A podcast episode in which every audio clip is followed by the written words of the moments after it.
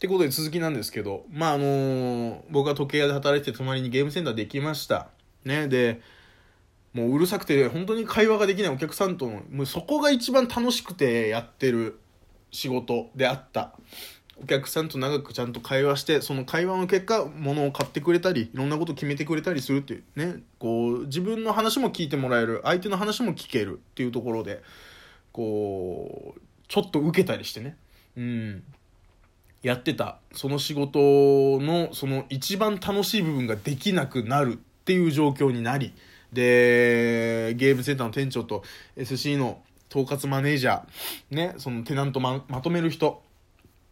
とうちの店長で話し合ってもそのゲームセンターの音量とかねそういったところ改善されず。ね。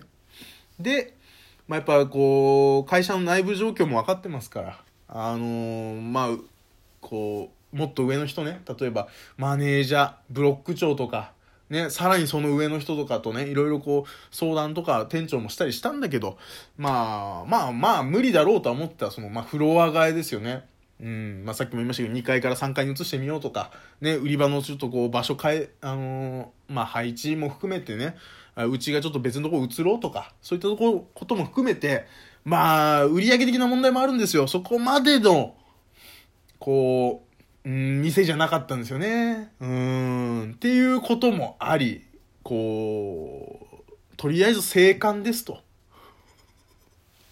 ね、うん、吉本以来の、岡本社長以来の生還ですとなりましてね。うん、あのーまあこの時点ではあもう無理だなと思ってあの辞めますってなってそっから、えー1ヶ月ぐらい働き9月の頭にそれ決めてで1ヶ月ぐらいはちょっとシフトねもう出ちゃってた出ちゃってたかもうき、あのー僕がいるっていう前提でもう組み始めちゃってたからもうそれ迷惑かけるほどじゃないなと思ったから1ヶ月ぐらいはちゃんといてでその次のシフトからもういなくなりますよ有給消化に入りますっていう形であのーバイトを辞めることにしたんですけど、こっからの1ヶ月が超しんどい。もう辞めるって決めてるんですよ。もう辞めるって決まってんの。ね。で、相変わらずゲームセンターうるさいわけ。ね。このモチベーションを保つのが、まあ大変だった、本当に。自分のその、その職場にいる理由が、基本ないんですよ。だってもう話すのがしんどいお客さんと話すのしんどいもう相変わらずもうえええですよ ええなんてですよねもう本当にそれはもう8.6秒バズーカ以来のね。今日すごい記録を更新する日ですけどいろんなね。いろんな依頼が出てきますけど。ええなんてがもう本当に毎日なんですよ。でまあもうお客さんもねお客さんからもこれきついねと。ここに時計屋があるのってなんていうぐらい、えそうなんですよなんつって。やってたんですけど。まあ本当にその状況で残り1ヶ月ただただ消化するっていうね。この時間を。大変もう本当にしんどくて。うん。でやっとそれがこの間終わって10月の半ばに終わりましてでそこから有給に入るんですよ。でまああの次の仕事どうしようかなって。やっぱりバイトなしではちょっとねあのー生きていけないんですよ。あのークレジットの支払いとかもあるしあのだ増税前にあのーパソコンも買っちゃってるんで 買い替えちゃったんでうん参ったことにそのローンも残ってるんですよ。あと1年半。ね？だもんでどうすっぺなっていう話なんですよ本当に。でこう在職中に結構決める人とかも多いじゃないですか。こう休みの日とかに面接行ったりなんだりっていうところで。もう正直そのその余裕がもうなかったんですよ。もう本当に休みの日もう本当にその働いて朝まあ昼から夜まで働いてたんですけど働き終わるともう耳痛いんですよ。耳痛いし頭ちゃちょっと痛いぐらい。でパートさんとかもう日々あのー夕方ぐらいになるともう頭痛いみたいなこと言い出す状態なぐらい音がまあうるさくてっていうところでまあもう正直次のことなんか考えられなかったんですよね。で、仕事終わってもう1週間ぐらいは、もうダラダラしてたんですよ。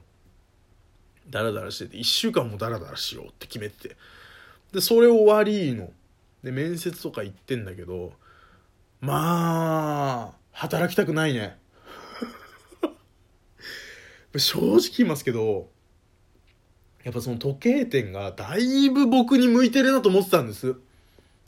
ね、そりゃ、この芸人目指すっていうことを除いたら自分のその喋るっていうことを仕事にするにかなり近い状態だった。ね。だから、もう、次ってなかなか難しくて、いろいろ面接とかも行ったんですけど、話聞いたとて、いやー、違うような気がするな、みたいな。うん。で、もっと言うともう僕フルタイムで働きたくなくて。この1年9ヶ月、僕その前の写真は大学生レベルでしか働いてないんですよ。まあ僕のラジオね、聞いてくださってる方はわかると思いますけど、大学生レベルでしか働いてなくて、で、彼女と同棲するっていう目標があって、それができて、フルタイムね、基本的には、まあそれ言っても7時間を週5で、みたいな感じで、1日7時間を週5でみたいな形で、まあ結構普通の人に近い形で働いてたんですけど、やっぱね、きつい。普通の人間になるってきつい。本当に。だからね、もう減らしたいんですよ、正直。減らしたくて、っていうのも考えたりすするぐらいなので、基本的にはやりたくない。でもお金は必要な。でね、まあいろいろ言ったんですよ。あのー、面接1個行ったのはメガネ屋さんね。メガネ屋さん。こメガネ屋さんはまあ1個、やっぱりその前が写真印刷で、時計、ね、それぞれ専門的なものを1個、こう中心的に扱う業種で、で、結構ゆったりと接客できるんじゃないかなっていうのがやっぱメガネ屋さんだったんですけど、メガネ屋さん受けて、面接も行ったんです。で、なんか受かりそうな雰囲気だったんですよ。まあ人でも足りないみたいな感じで。その慢性的にね。うん。だから、なんていうの？あのー、まあ、どんな人でも受かるっていう感じの中、うん。面接でね、僕はね、なんとか落ちそうなことを言ってました。気づいたら。ちょっとでも、ちょっとでもマイナスになりそうな。うん。なんか長所短所とか聞かれてあの短所はもうあの神経質なとこですね。みたいな。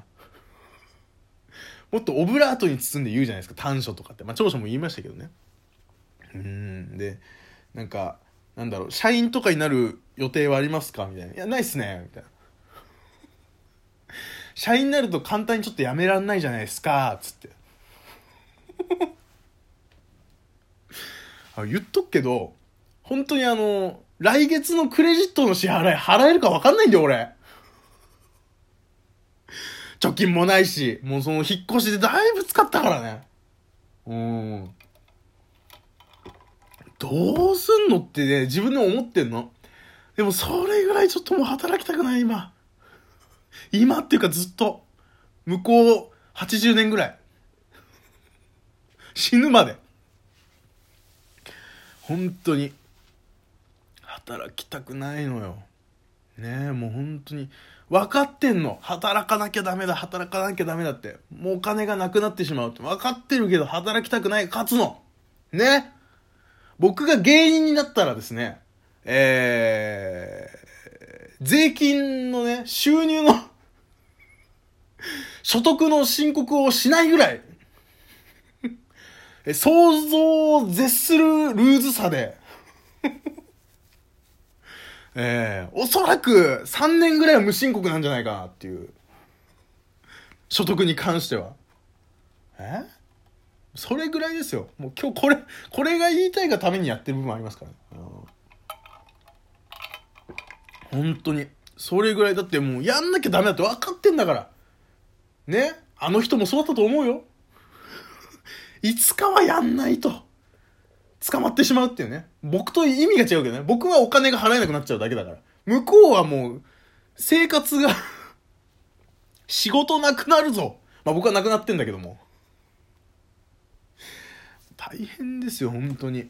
うん、まあその辺は本当にね、あの芸人になったら、芸人になってね、収入がもうある程度超えたら本当にね、会社、それはもう、あのー、ね、あの個人事務所立てて、あのー、税理士さんに全部まず任せようとは思ってますけどね、僕はね。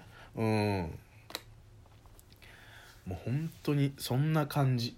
もうだから今ね、で、さっき、あの、郵便でね、あの、メガネ屋さんから、あの、落選の お知らせが、あの、ペライチで届きまして、あのー、まあ、もう、ショーシャンクの空にぐらい喜んだね。